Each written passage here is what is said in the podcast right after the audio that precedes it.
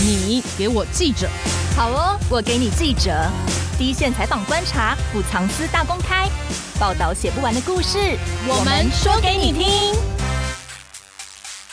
大家好，我是欧编。大家好，我是边边。二零三零双语政策啊，是蔡政府近年积极推动的国家重大政策。对，那从去年的九月开始实施，到现在也满一年多了耶。对，那目标就是在二零三零年的时候，台湾会成为更有国际竞争力，然后对英语更友善、越会英语的那种国家。对，可能外国人来都不是问题，侃侃而谈。对，不过当这个政策双语教育如火如荼的推行的当下啊。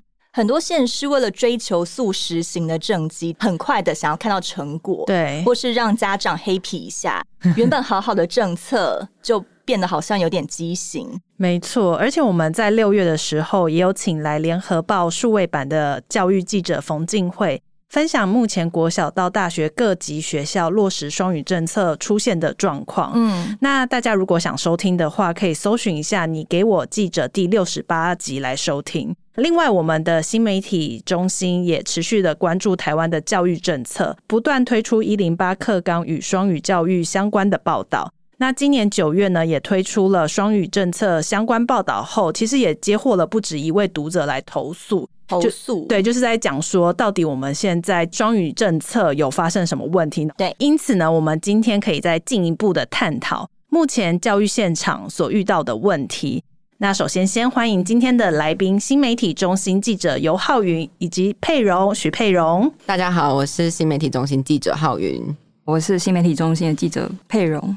为了要执行双语政策啊，各县市就开始大量的招聘具有双语能力的老师。嗯，那这个双语能力就是。中文跟英文啦，简单来说，对对老师们来说呢，这个政策其实没有太多缓冲时间哦。毕竟去年说要上路，就直接来了嘛，没错。所以导致一些很奇怪的状况，比如说之前竟会写到的，台北市一一一学年度，就是今年学年度了，嗯、这个学年度公立国小教师联合征选哦，大家一起招老师。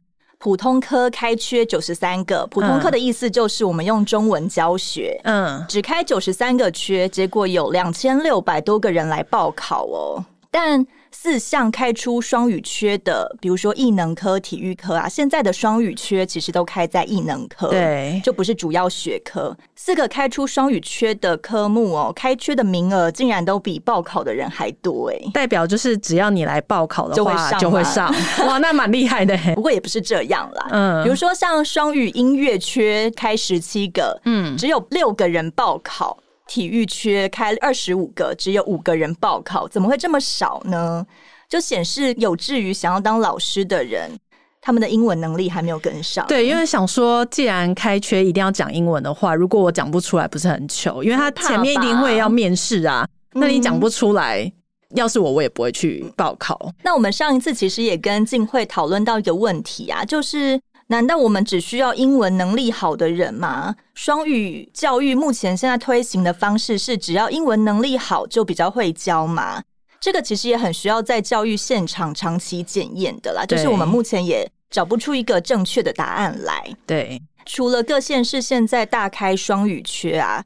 英文教师的缺额也是明显增多的，就是各县市都很需要英文老师。嗯，那他们为什么要英文老师呢？因为他们找不到双语老师，对，所以只好先找英文老师来填充一下。很大的几率都会被抓去设计双语课程啊，然后当导师啊，顺便就可以教英文嘛，或是推行一些双语相关的业务。这样听起来蛮忙的耶，就是一个人当不知道几个人用，对，导致很多那个较真上的变得说，哦，我好想要再重考一次，我想要换个缺，我不想当英文老师了，因为他们真的累得半死。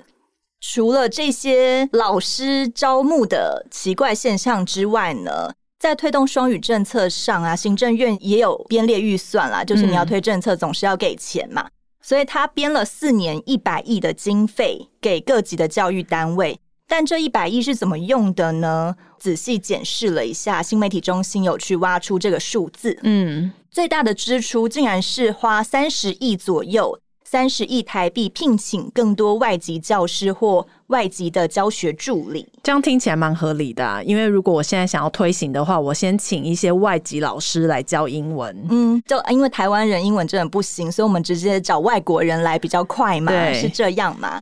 那直到二零二四年呢，这个三十亿预计每年都会引进九百九十名以上的外籍老师或是外籍助理。加速双语教育的推行，但花在提升本国教师英文能力的钱，你猜是多少？不知道，就是你明明知道国人英文能力可能有待加强嘛，那你应该要让现行的老师英文能力大幅提升，对，才可以用自己的老师去教自己的学生，因为毕竟未来还是要靠我们自己嘛。对啊。但我们四年只给四亿，怎么差这么多？对，等于说我们一年还是有一亿可以让老师去学英文。相比之下，真的是差很多。难道台湾老师要增强英文能力，只能靠自己吗？尤其更可怜的是流浪教师，他们之前可能要。挤一个正式的缺额，用中文都抢破头了。对，结果他们现在还要增强英文能力，他们还要先花钱自己去增强英文能力，可能要先去补习班上的课，哦，又要花更多钱。对，然后搞不好就是去抢一下双语的那些教职，嗯，可能比较有机会。花大钱聘请这些外师，真的对实际的双语教学是有很大帮助的吗？你看，花在外师四年是。呃，三十亿，嗯，但花在本国老师四年是只有四亿耶，会有比较忽略本国老师的感觉吗？你难道是比较不重视本国老师的能力提升吗？浩云这边是怎么看的？嗯，其实刚刚主持人讲的没有错，就是其实外师他在前期政府推双语政策下，其实是一个蛮 OK、蛮正确的一个方向。就是问过几个就是研究双语教育的学者，然后有去现场走访的教授，都是这么觉得的。因为现在的台湾的本国老师，其实在过去培训上本来就没有受过双语教学的训练，对，所以外师他们现在的功能比较像是进去学校里面跟老师协同教学，他没有办法一个人控一个班级的课程，他是要跟本国老师合作，有点像是辅导的角色嘛，就是老师的助教嘛，嗯，看那个课程设计怎么做，但基本上就是那一堂课是外师跟本国老师会一起合作，这样，嗯，有可能是外师做全英文，然后如果有学生听不懂。可能台湾的老师就会去辅导，会去帮助外师讲更简单的英文等等的。嗯，对，现在比较像是这样。但是现在碰到的问题是说，就是我们去了解了一些现场的校长跟老师的看法。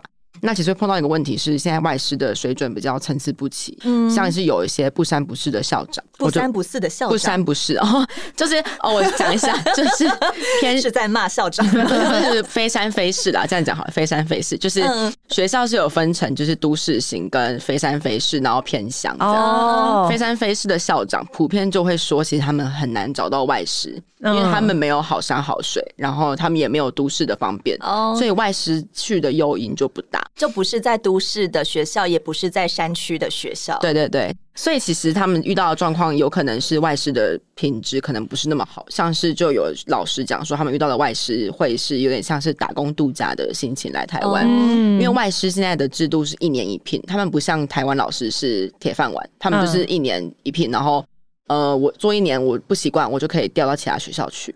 所以其实外师的呃整个教学的稳定度其实很吃学校有没有严格的监督，应该说学校有没有去合作，跟县市政府有没有严格的监督。这些外师都是从哪里来的？他们是在自己的国家看到台湾在招聘外籍老师的讯息吗？还是他们来到台湾才发现哦，原来我们学校需要外国人来教书啊？这样子吗？他们都是在国外就会知道这个讯息，然后他们会自己来应征。这样就是教育部是有一个平台，是让各个其他国家有这样教育背景的老师可以来应征。这样，然后教育部这个平台会去做统筹跟发包，就是分配，然后只要学校申请，他就会去。把外师美合到学校里面，外师其实他们要到台湾，其实需要很大诱因。嗯，回到刚刚讲的，其实本国的培训师资不是四亿嘛，外师不是三十亿嘛？对，他其实三十亿有很大部分是因为外师他们的薪水一定是大家也可以想象到，他一定是要跟本国老师差不多，甚至比本国老师高，他才会想来高薪聘请的。对对对对对。那他们都是从英语系国家来的吗？不一定，不一定。其实这又回到另外一个，其实有些校长会讲到说。有些他们很无奈的地方，或是有些家长会期待外师一定要是白人或是英语系国家的，但其实并不一定。其实现场很多很认真的老师，其实并不一定是英语系国家的，嗯，有可能其实像南非等等的，有些英文他们的英文程度也不错，那他们其实。可能肤色不是白的，可是可能家长就会觉得大打折扣，会觉得皮肤颜色不对，你教的会比较差吗？对，就是有一些确实会有这样的刻板印象的部分，嗯、对。但这是题外话啦。但其实基本上外师，呃，现在碰到比较大问题还是稳定度跟参差不齐的教学品质这样。嗯。可是你看我们现在就是四年三十亿嘛，嗯、那就。看起来就先给四年再说。可是如果之后没有这个经费，不撒钱了的话，外师会不会就不来了？这是非常有可能的，因为其实公立学校是没有这样的经费自己去聘外师，除非地方教育局或是政府拨钱出来。嗯，因为对公立学校来说，他怎么会有这笔钱去聘一个老师来？对对，所以其实。呃，四年后最重要问题就是前期的这四年一定要把本国老师的英文教学能力，或者说双语教学能力，至少要先培育起来。就是英文老师至少要能够做全英文教学，那你非英文科老师至少要部分领域可以融入一点英语教学，这是现在政府整个很努力推行的方向。这样，因为外师基本上它还是短期的效果，最后还是要靠学校自己去撑起双语教学的课程框架，还有教学模式。外师不可能是永久的万灵丹了，就是这是政府一定要面对的问题。嗯、那目前找到的资料来看，是还不太确定四年一百亿之后的整个经费流向啊，或是整个来源会是哪里？嗯，对。回到呃本国老师的部分啊，四年四亿，一年一亿，让他们去全台湾的老师、欸，哎，要去增加英文能力，这个钱是够的吗？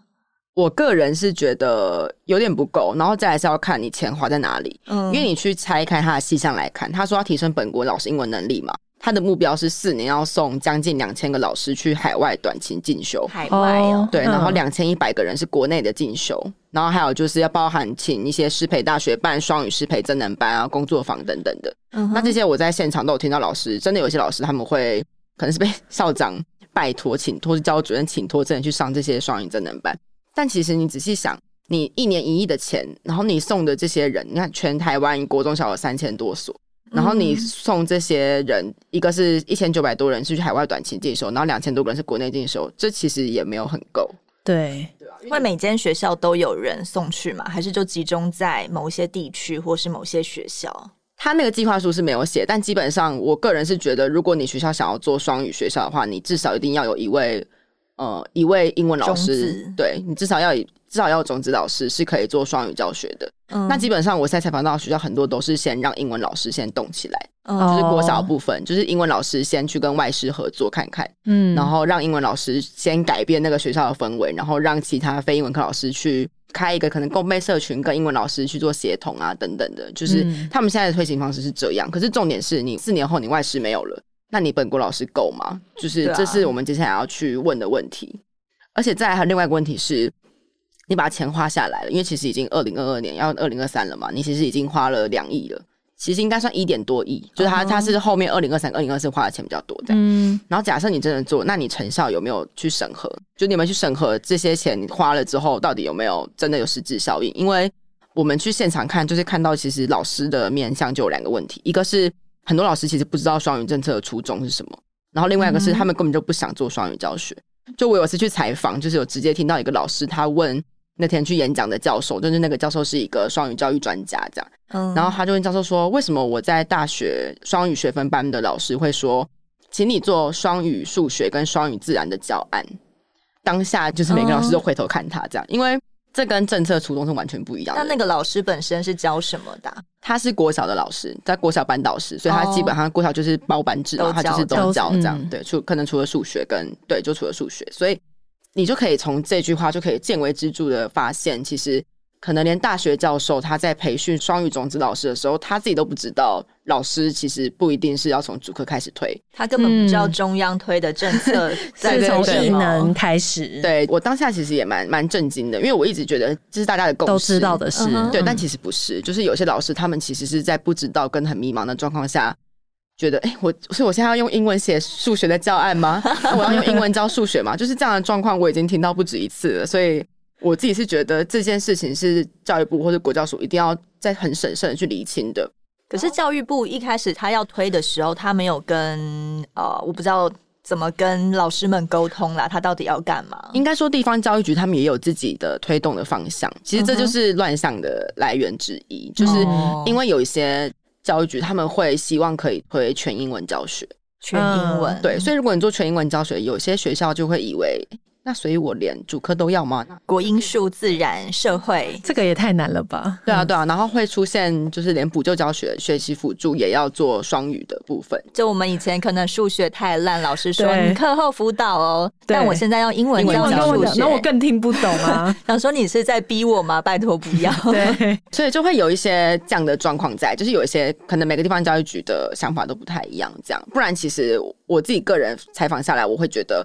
其实，整个你去看他整个政策的初衷跟目标，去看他的计划书，他其实并没有想要以英文作为官方语言的母语国家，就是他其实没有想要这样，他其实只是希望你大家能力变好而已，你可以敢说敢讲英文。但现在的状况就是，有些学校他们会太积极的想推全英文教学，导致其实学生并不一定真的能够从中敢说英文，其实很吃老师的教案能力。嗯，但是还有第二个问题是，老师根本就不想做，嗯、因为其实大家也知道，其实。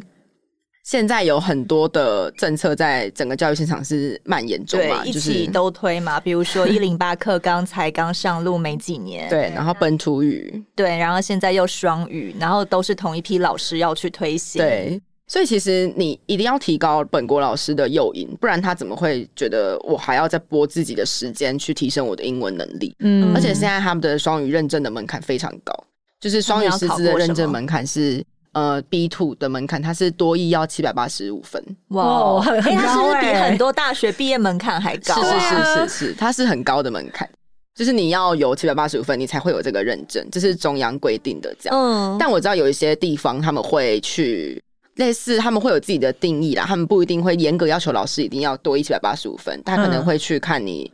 教教的教案，双语教案，然后去做审核，这样就是不一定要这个，但是这个是中央规定的。那这个我是有听到蛮多高中的校长是觉得真的太高了，然后也有听到一些培育种子老师、高中的英文老师觉得这样子其实是会让老师退缩的，因为你老师要花寒暑假时间去上大学开的双语学分班，然后你上完之后你回来，你还要再考一个自己去报名多一，对对对，你要去报报名多一或者是全民英检中高级，你就是要。达到这个门槛之后，你才会有这个认证。然后你有这个认证之后，你因为高中是做双语实验班，特定几个班这样子去开。对对对。然后国教署的规定是，高中呢，就是他们做这个双语班，国教署的监督方式是你要录影，你要录音上课的影，是不是真的有用英文在教课？对对对，你要录影，然后要回馈给国教署，要缴交回去，然后你还要写，就是类似期末成果报告这样。嗯、就是其实老师还蛮靠。教育爱发电的这样，用热忱啦，你是真的很喜欢教英语这样。对，当然也有是因为其实因为这个是整个国家在很认真推动的一个政策，所以其实它补助是高的。它其实补助了四百万，就是你只要成立了国教署就给你四百万。高中的实验班嘛，对对对，双语班。哦，你只要一开一个班，我就给你四百万。你只要通过，我就给你四百万，最高给你四百万的补助，让你去把它做更好。可是呢，就有读者就来投诉了，就说。这个根本就有些学校是玩家的，这样我不方便说是哪里，但反正就是有一所公立的高中，他是已经通过了，然后他也拿到这笔钱了，可是他没有做双语，他就是教授来观课来议课的时候，还有就是他要缴交回那些记录的时候，他用双语而已，但是他平常都是用中文这样。就是做个表面，有人来监督我才用英文，但我平常都用中文。派人来看的时候，大家全部课本都换成英文，然后黑板上全都写英文，然后他们走的时候就又换回中文这样子。对对对，就是有听到这样的状况。然后我那时候听到那个读者讲的是说，到这个学期，就是今年这个学期结束的时候，呃，应该是差不多会有一半的、一半的、快一半的学生会转班哦，因为他们觉得不符合预期，这样。嗯哼，对。那我是有问其他的高中校长，就是双语教学做的比较好的学校的校长，是说，嗯，嗯，他有点像是在帮这个学校讲话。他觉得有可能是因为家长一开始或者学生一开始的时候不了解自己的英文能力，就是他进去了之后，然后结果呃，原本可能学校他还想做双语，花了很多精力做了很多教案，可是最后发现学生程度跟不上，听不懂。他说有可能是这样，他说第一个可能这样，那第二个也有可能是。他们就是没有这些双语老师，他们老师人数就是不够。可是因为他为了这笔钱，他为了有一个很亮眼的双语班招生的一个亮点，比较好收学生，对，所以他就是且战且走，他就是哦，我先通过再说，我先计划通过再说。申请了啊啊，现在通过了啊，怎么办啊？结果老师不够，没办法硬开。嗯，那他如果送了一个英文很还很还好的老师去双语班，他真的就也要硬着头皮乱，嗯，也不能说乱讲啊，就是教的很烂的，然后用英文去解说嘛。就他，所以我才会觉得他就是为了避免这样的状况，他才要用中文教。嗯、对，所以其实那个校长的讲法，其实我蛮认同的。那之后我也有去。再多问了几位老师，他们其实觉得现在国教署定定给高中，呃，双语教学课要一堂课要百分之五十以上的英文教学这件事情，对他们来说其实是蛮难达成的哦，为什么？是困难的，因为高中现在是做双语班嘛，他是连、嗯、他希望你连主科都做双语教学，你就是要考大学的那种考科嘛？是是是，就是数学啊、自然、理化等等的都希望你做双语教学。那其实这对高中现场来说，这是一件不太可能的事情，因为。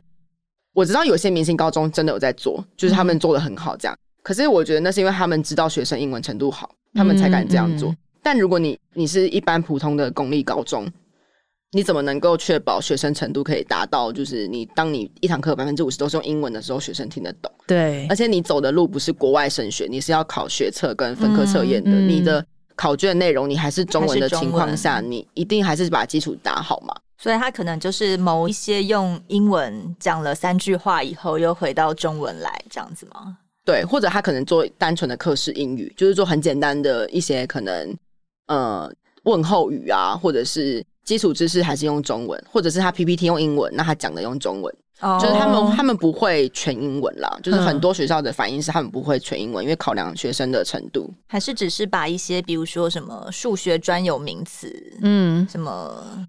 随便啦，变成教你一个那个名词的英文，然后大家就是有点背单词，或是稍微了解一下而已。对，或者是你可能理化的某一种效应好了。随便，可能理科的藤原效应之类的，可能他藤原效应呢，他讲了藤原效应的英文，可是他解释这个效应的时候，他还是用中文。因为你考试，你之后考试你还是用中文，你何必自讨苦吃？到时候我知道英文的意思，一翻成中文看不懂，对，无法理解中文真正的那个化学变化是怎么样。我知道有些学校他们是会在呃申请的表单上面，他会要你备注你的英文程度啦，就你要提供你的英文检定的认证等等的，然后你要达到一定标准，他才让你进来。对，我觉得这也是一个方法。避免学校因为学生程度或者老师程度等等，然后结果被被投诉啊，就是对啊。嗯，那老师如果没有意愿去增强英文能力，那又要被送去什么海外进修，或是送去大学上课的话，他们该怎么办？他们也只能去，是不是？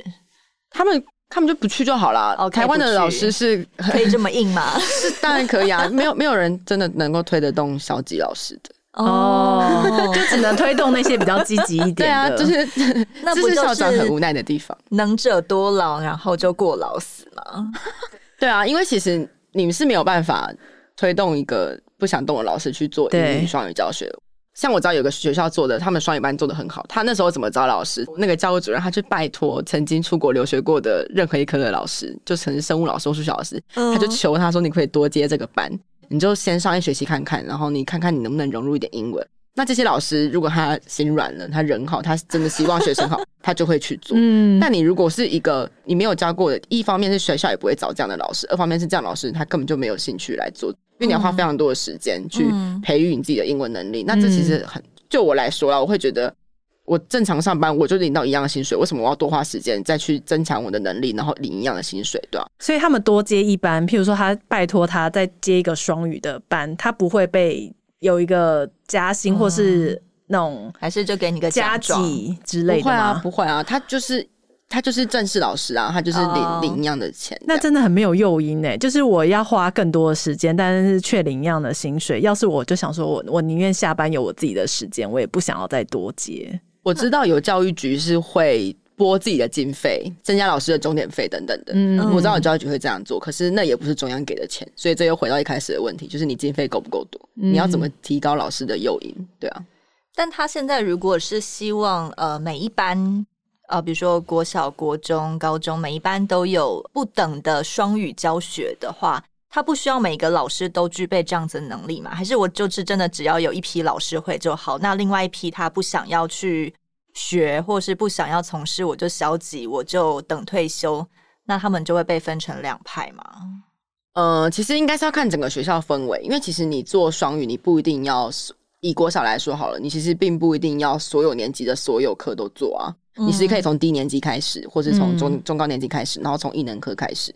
那其实也只有只有相关的老师会碰到双语啊。哦，对，但其实基本上我接触到比较积极的学校啦，他们就会呃希望所有老师至少都可以讲英文，基本的英文能力，对对对，课室英文能力至少要有，就是什么 stand up 啊、嗯、good morning 啊等等，嗯、就是一些非常简单的英文，他们会希望你至少在教室里面至少是敢讲的，因为现在有很多老师他们可能连讲都不想讲，他们就觉得自己英文差，像我也是啊，在路上遇到外国人就。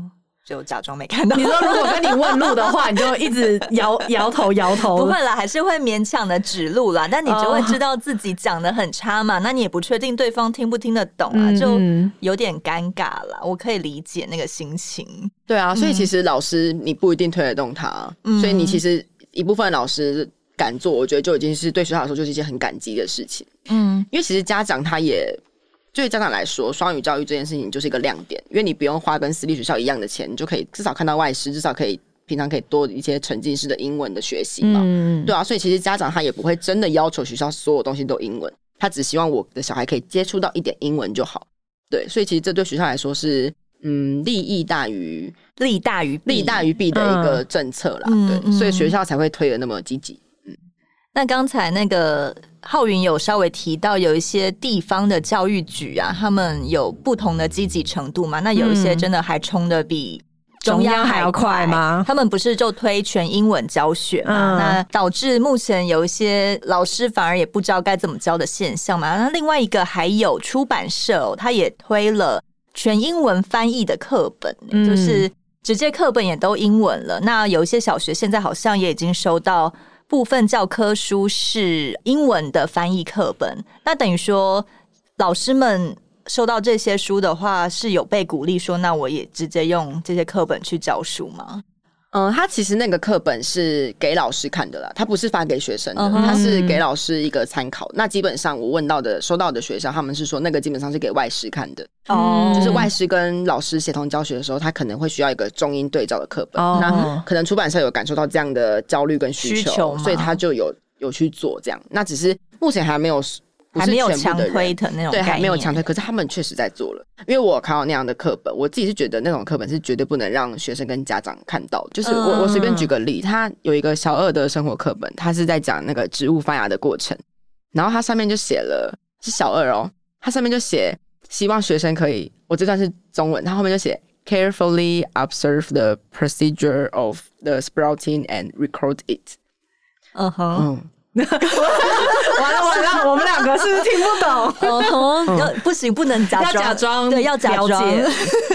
他就讲说，就是反正是中文翻译，就是要小要小孩很小心的观察植物发芽的过程，就是植物整个 sprouting 是什么？发芽，发芽，sprouting 发芽的过程，然后记录下来。那你觉得家长看到这个他会傻眼吧？就是，哎、欸，我小孩的课本如果长真的长这样，他怎么可能听得懂？因为其实这些有些单字，我觉得是连可能国中或高中可能都还不一定会有的。嗯，所以其实外师如果他的教学能力不够，或者中或者本国老师他并没有注意到这样的状况下，如果外师照念会发生什么事情？就是学生一定听不懂。嗯，然后增加太难了。我觉得应该用一些生活化的去教小二，而不是把那个可能比较学术性的字眼直接让他们了解。对对，就是。我觉得这很吃教学能力，就是这个原因。因为你，你当你给教学现场这样的课本的时候，其实就有可能会变成是统一教材。可是因为台湾的学生的英文程度本来就已经有很严重的双峰现象，所以你教学本来就不该有一个范本。嗯，你教学老师至少要有教案设计的能力。那如果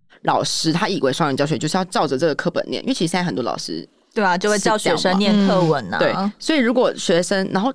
假设假设他照着念，然后请学生拿出他的中文课本，然后开始像我们以前补英文一样，就是中文什么，然后我就写英文啊，或者是英文，然后就要写中文这样。那这样其实不是双语政策要的吧？就才就学英文啦，这就是在学英文啊。对，这不是双语政策要的，因为英文就会变回学科。那你双语政策应该是要让学生敢讲敢说嘛。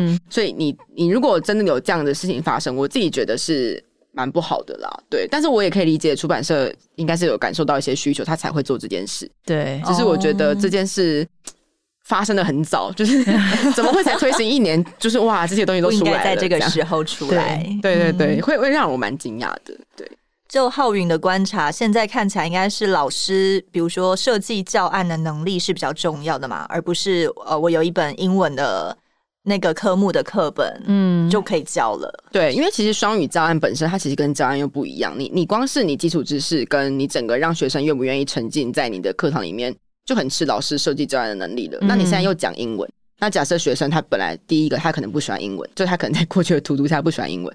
第二个是他可能。英文程度本来就不好，嗯，那你如果还要再融入双语的情况下，你要怎么确保一个教室里面不同英文程度的学生，每个人都可以学到一样的基础知识？就是我觉得这是最根本，还是回到老师的教学能力到底有没有做到实质的提升？如果你的教学能力并不是想象中那么好的话，我觉得你讲哪种语言，学生都不一定会听。嗯，对，对，我觉得这是很根本的。那因为我知道很多台湾家长或者是台湾的读者会很希望我们可以接近新加坡，可是因为。呃，新加坡他们是从一九八七年就开始做这件事，哦、很久了，非常久，他们做三十几年，而且他们一开始就定调是英文为主、母语为辅的一个双语推行方式。嗯、那其实这跟台湾的整个推展是不一样的，不一样，台湾是从比较偏辅助嘛。嗯、那这部分就是会请佩蓉来讲一下，新加坡他是怎么去这三十年来的推行。对啊，我觉得我们不一定一定要全部都接近他们。嗯嗯，所以我们现在很大的部分都是参考新加坡的模式而来的吗？呃，应该说我们有很大一部分希望我们的整体国家的氛围变得跟新加坡一样嘛。因为有很多人会期待台湾学生的英文能力会因为双语政策变好，或者呃会觉得台湾的推动双语政策之后，台湾学生的中文能力或是母语能力就会被弱化，但其实可能。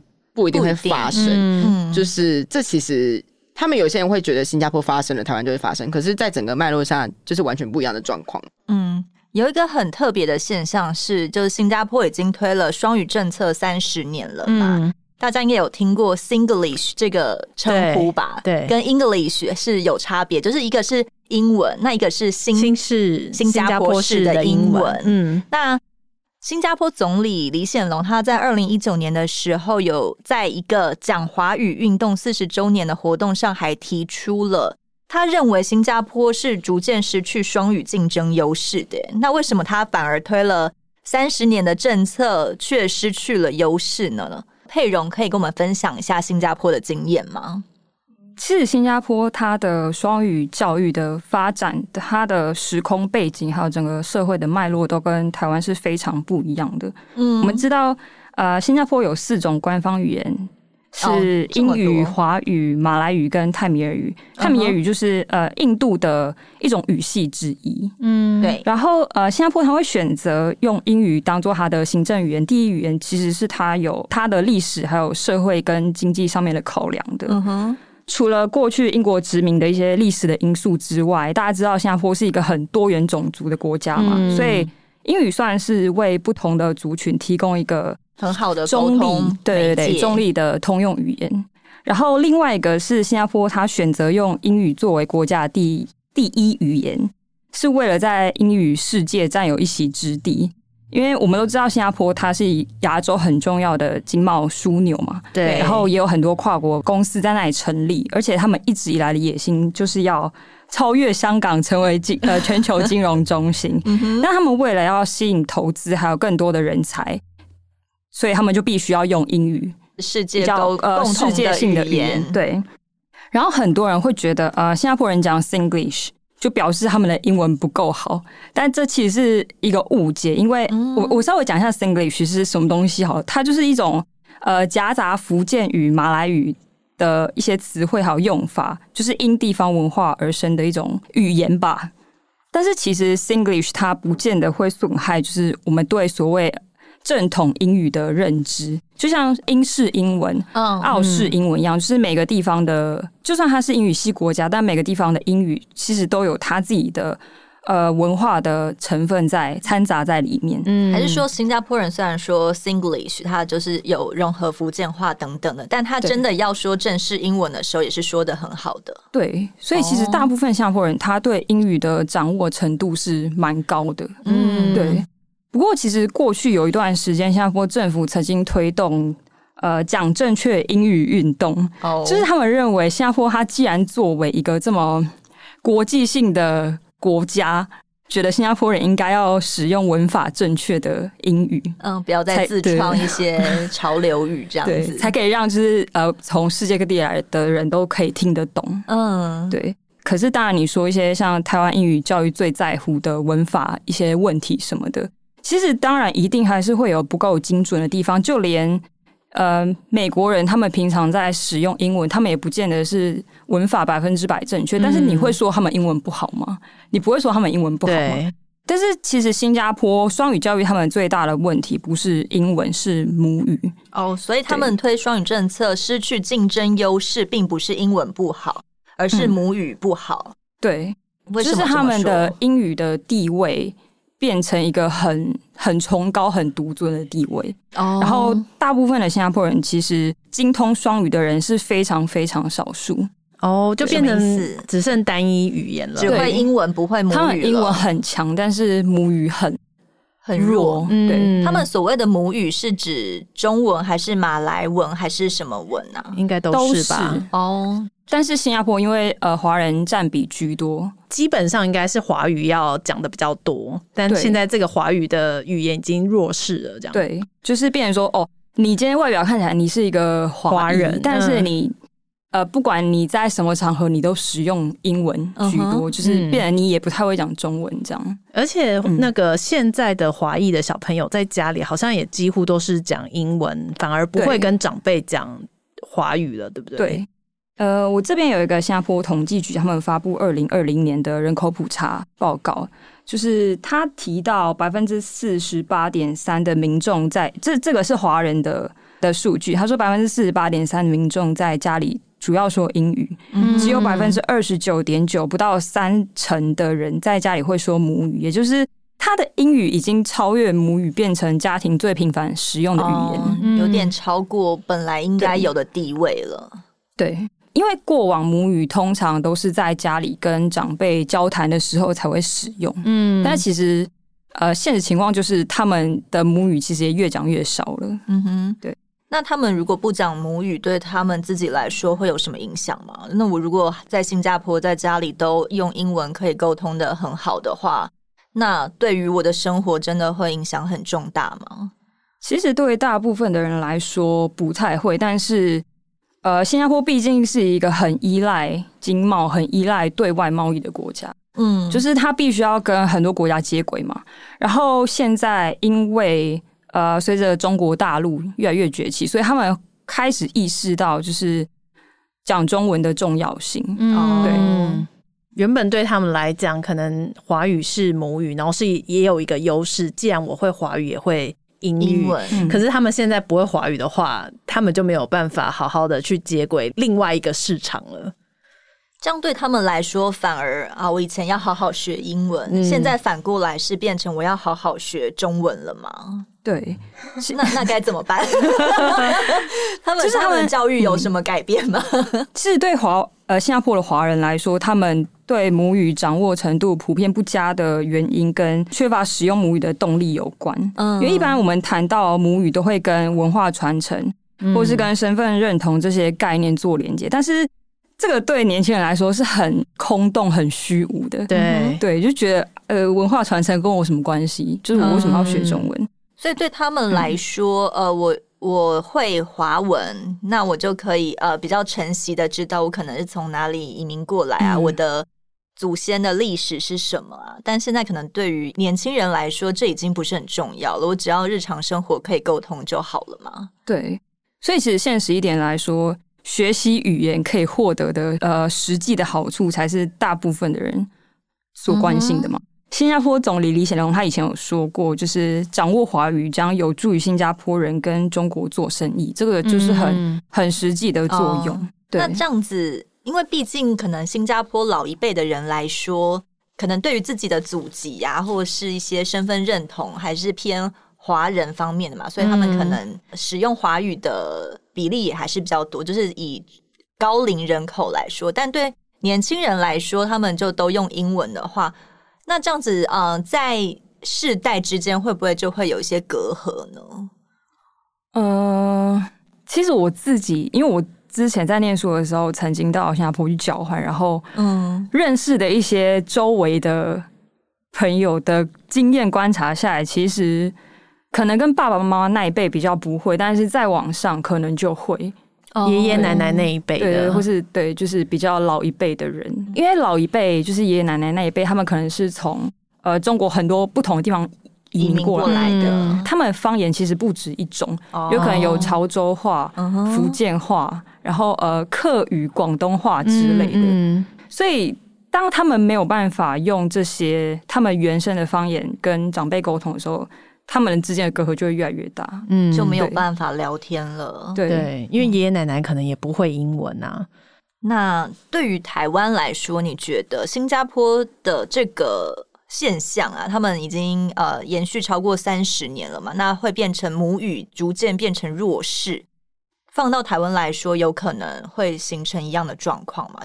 应该不太可能会发生这种情况，嗯、因为。其实台湾双语教育，它是它不是要把台湾打造成一个英语系国家，嗯哼，对，所以呃，你不会说哦，因为我学了，我英语变强，所以我的母语就变弱，嗯，不会，因为我们的母语本来就本来就还不错吧，就是本来就根深蒂固了，本来就在家都还是用中文讲话，对对对对，哦，也是啦。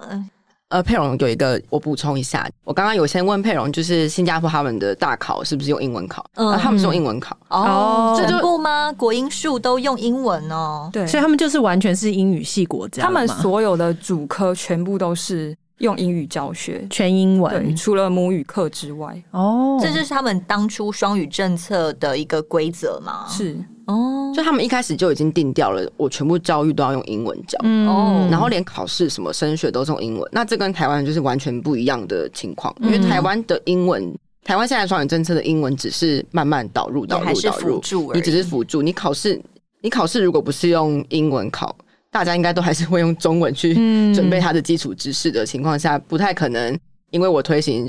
除非，除非之后我们的考试也变全英文了，嗯，但这样其实就有点走歪了。就是如果真的走向这样的话，那我有有可能，有可能真的未来可能三五十年后，我们的中文可能真的会变弱，这是有可能的，因为我们的整个教育环境都变英文了嘛，对对吧？在整个升学氛围还很浓厚的情况下，这件事才有可能发生。但我觉得现阶段以现在的推行方针来说，是不太可能的。对，嗯，台湾目前双语教育的乱象，比如说。刚才很多呃老师或是大学或是中央，他们对于政策理解都是不一致的，或是可能有的学校想要推什么全英文教学，嗯、那有的可能就正规正矩，或是有的学生程度落差很大，或是老师可能不想学英文等等，会觉得可能主要的症结是什么？就是政策不理解吗？还是有什么其他的？嗯、呃，我觉得最主要的症结还是要回到，就是教育部跟国教署他们一开始就讲不清楚整个政策的目标跟初衷是什么。嗯、就是我那时候有采访到一个现在蛮蛮在现场，就是帮县市教育局或是帮学校做一些双语教学辅导的一些教授这样。嗯、然后其实他们都有讲到一个一样的点，是一开始教育部在做双语政策的时候，他们原本定调的是全英语教学。哦，真的要全英语哦，要跟新加坡一样的意思。对，但他们那时候还没有对外讲，就是其实他们自己内部还也为了这个争辩很久。嗯，他们就是也在想是要做全英语教学呢，还是其实是双语教学？其实一开始呃，二零一八年那时候蔡政府想做双语政策的时候，他定调的是双语国家。嗯，然后之后我们之后要写的时候，其实都要写很很小心，我们不能写双语国家，因为他现在政策名称变成二零三零双语政策，他把国家拔掉了。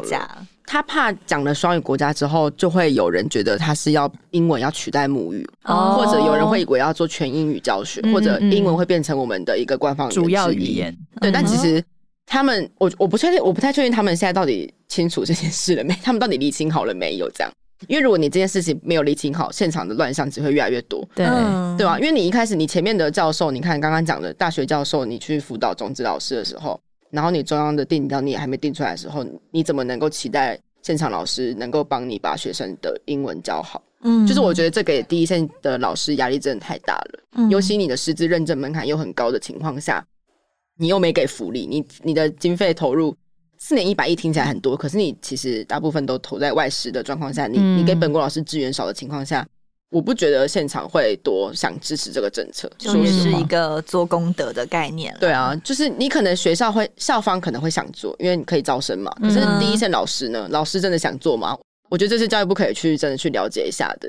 当你去第一线走访的时候，你就会看到很多老师，他其实对这个政策是有很多的压力啊、不满啊、混乱啊，就是 这些都很常发生。然后家长又比较偏哦，有就好啊，有就支持啊。然后教育局可能又觉得，哎，这个是一个选票的一个很好的来源。嗯、尤其现在不是要快选举了，其实很多那时候我去访一些家长团体的里面的一些重要人士，然后他们那时候就会讲到一个问题是，现在很多的候选人。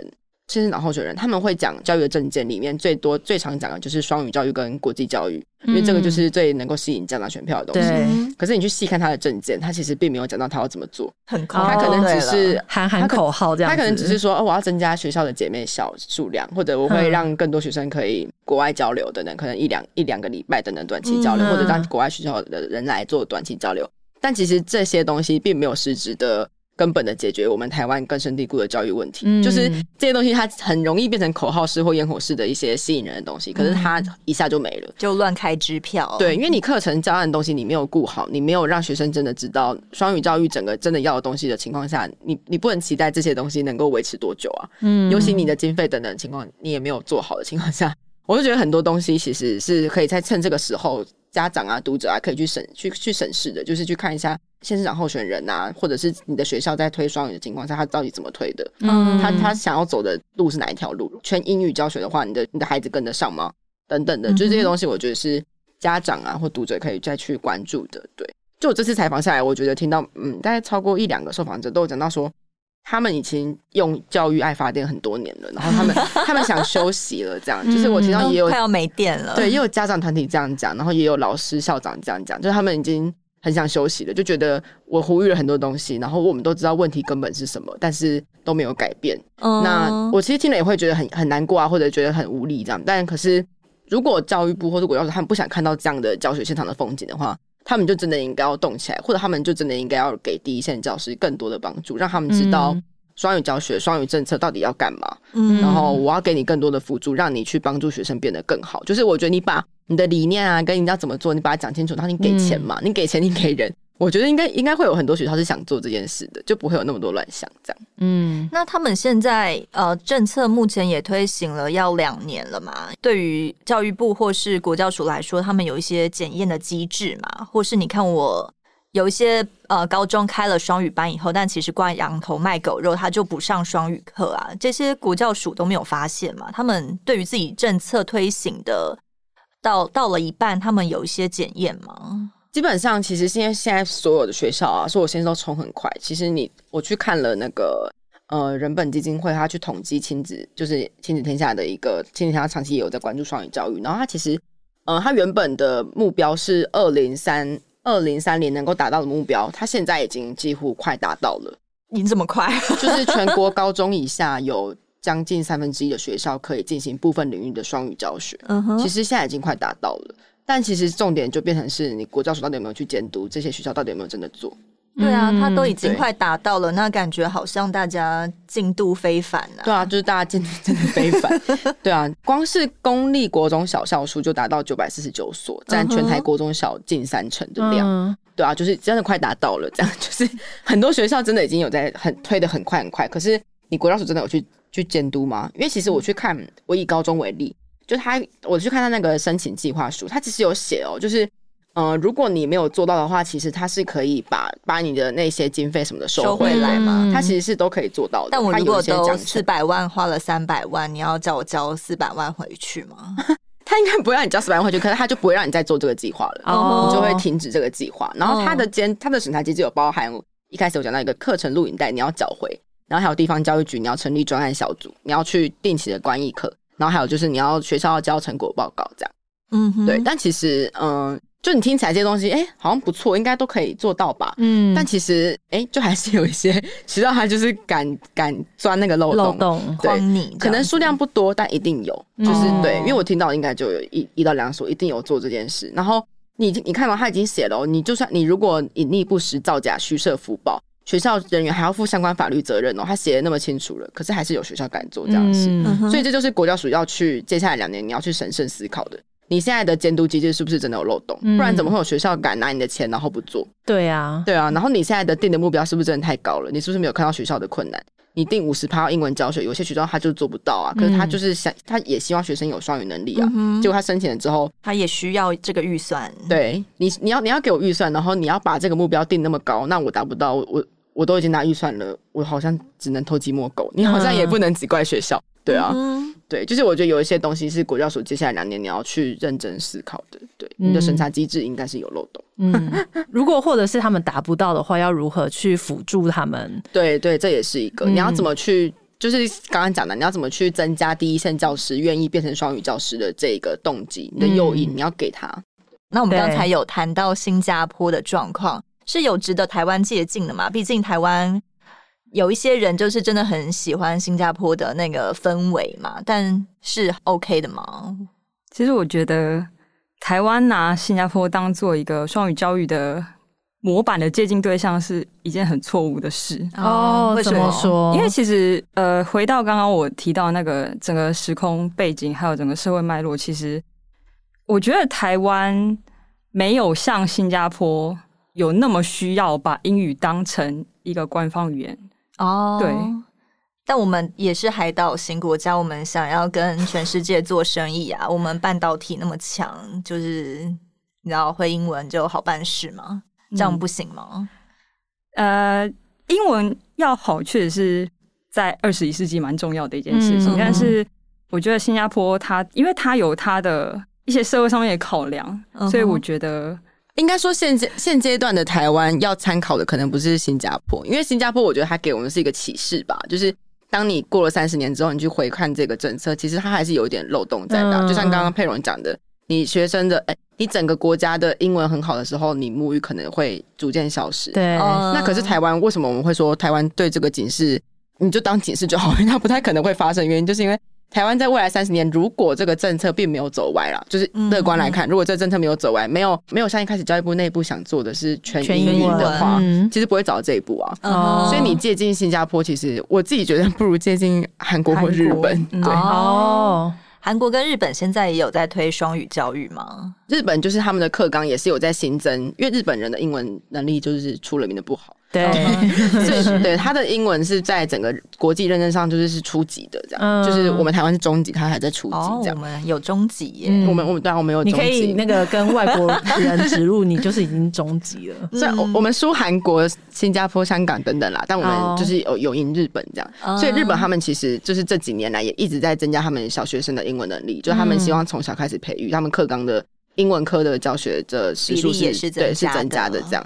可是他们现在碰到的问题也是师资的问题啊，他们的师资也跟我们一样，过去没有这样的教学背景啊，他们现在也是一样的状况，就是他们无法确定老师的能力有没有办法达到他们现在政策推动的快速这样。嗯，而且日本人比台湾人更怕开口讲英文吼，对，他们光是。一些英文程度上就还蛮值得要再加油的，这讲被骂吗？哎、欸，不会啦，我只是希望那个他们发音尽量让让别人可以听得懂。对啊，但如果他们是像想发展像 Singlish 那样，我觉得也不也也可以啊。就是他们如果内部沟通做得好也可以，那也只能内部沟通哎、他应该还是要对外沟通吧。就是我我自己是觉得，你国际贸易你需要的会英文精通的人，就是也不是所有全部的人都要会，可能顶多你整个国家的前五趴到十趴英文很好就好。嗯、我觉得台湾现在整个政策方向这样走，我觉得 OK，就是你全部的人敢讲英文，你不一定要真的很流利，你敢讲就好，只要可以沟通就好。对，日本也是这个方向啊，嗯、可是他们现在遇到的状况跟我们一样啊，就是师资嘛，就是你要怎么让老师去做，那、嗯、回到一样的问题，我觉得这个是我们可以去跟日本参考，他们接下来要怎么改进的地方。哦、我觉得我们应该是要接近这个，而不是已经发展三十年，然后成效已经整个都开花结果的一个国家。其实，其实发展轨迹，台湾跟韩国反而是比较接近的哦。对，因为。呃，其实韩国以前也是从英文不好，跟台湾一样，就是慢慢慢慢拉到变变可以在亚洲排名前几名这样。嗯、然后他们他们其实像台湾一样，也有引进外师的制度。嗯、然后他们的外师是指限定七个英语系国家，哦，就是就是英美澳之类这样。对对对对对。然后他们会引进外师，是因为他们想要建立一个嗯。算是建立一个英语环境，让小朋友、让学生敢敢使用、敢说的一个沉浸式英语。对对对对对，对，这方面其实跟台湾很像。对、嗯，我觉得重点就是不要让这件事情成为小朋友学习的一个压力，他们应该就会比较愿意了。嗯，不要是那种强压式的，你一定要，你一定要会这个字，你单字就是一定要背，然后或者是你英文一定要讲得多。呃，流利，口音要多好，嗯，但我觉得重点就是真的会沟通就好了，就是要让小朋友觉得这件事情很好玩，对，就会想要去。没错。那台湾的政策目前看起来就是还是要自己想清楚自己要做什么啦，这样子对于整体国人的理解来说，应该才会比较一致，推行的才会比较顺利一点。而且要讲清楚，因为我觉得我们常常很多政策都是。你发布了一个大纲，嗯、可是却没有把细项讲清楚，然后让所有的对在那边猜想说，哦，你的意思应该是这样，对，所以大家就渐渐的走歪了。但会不会有时候常常讲清楚又怕被骂？就我知道现在现在感觉有一些人的肩膀就不太够了。好，这是题外话，题外话，题外话。因为我们新媒体中心一直持续有对于教育方面的议题很关注，嗯，那大家也可以随时锁定我们联合报数位版，我们都会一直持续的更新，然后看一下现在的教育状况到底进程到了哪里，然后有没有什么需要改进的地方。今天谢谢两位，谢谢，拜拜，拜拜。更多精彩的报道，请搜寻 VIP 大 U 点 com 联合报数位版，邀请您订阅支持。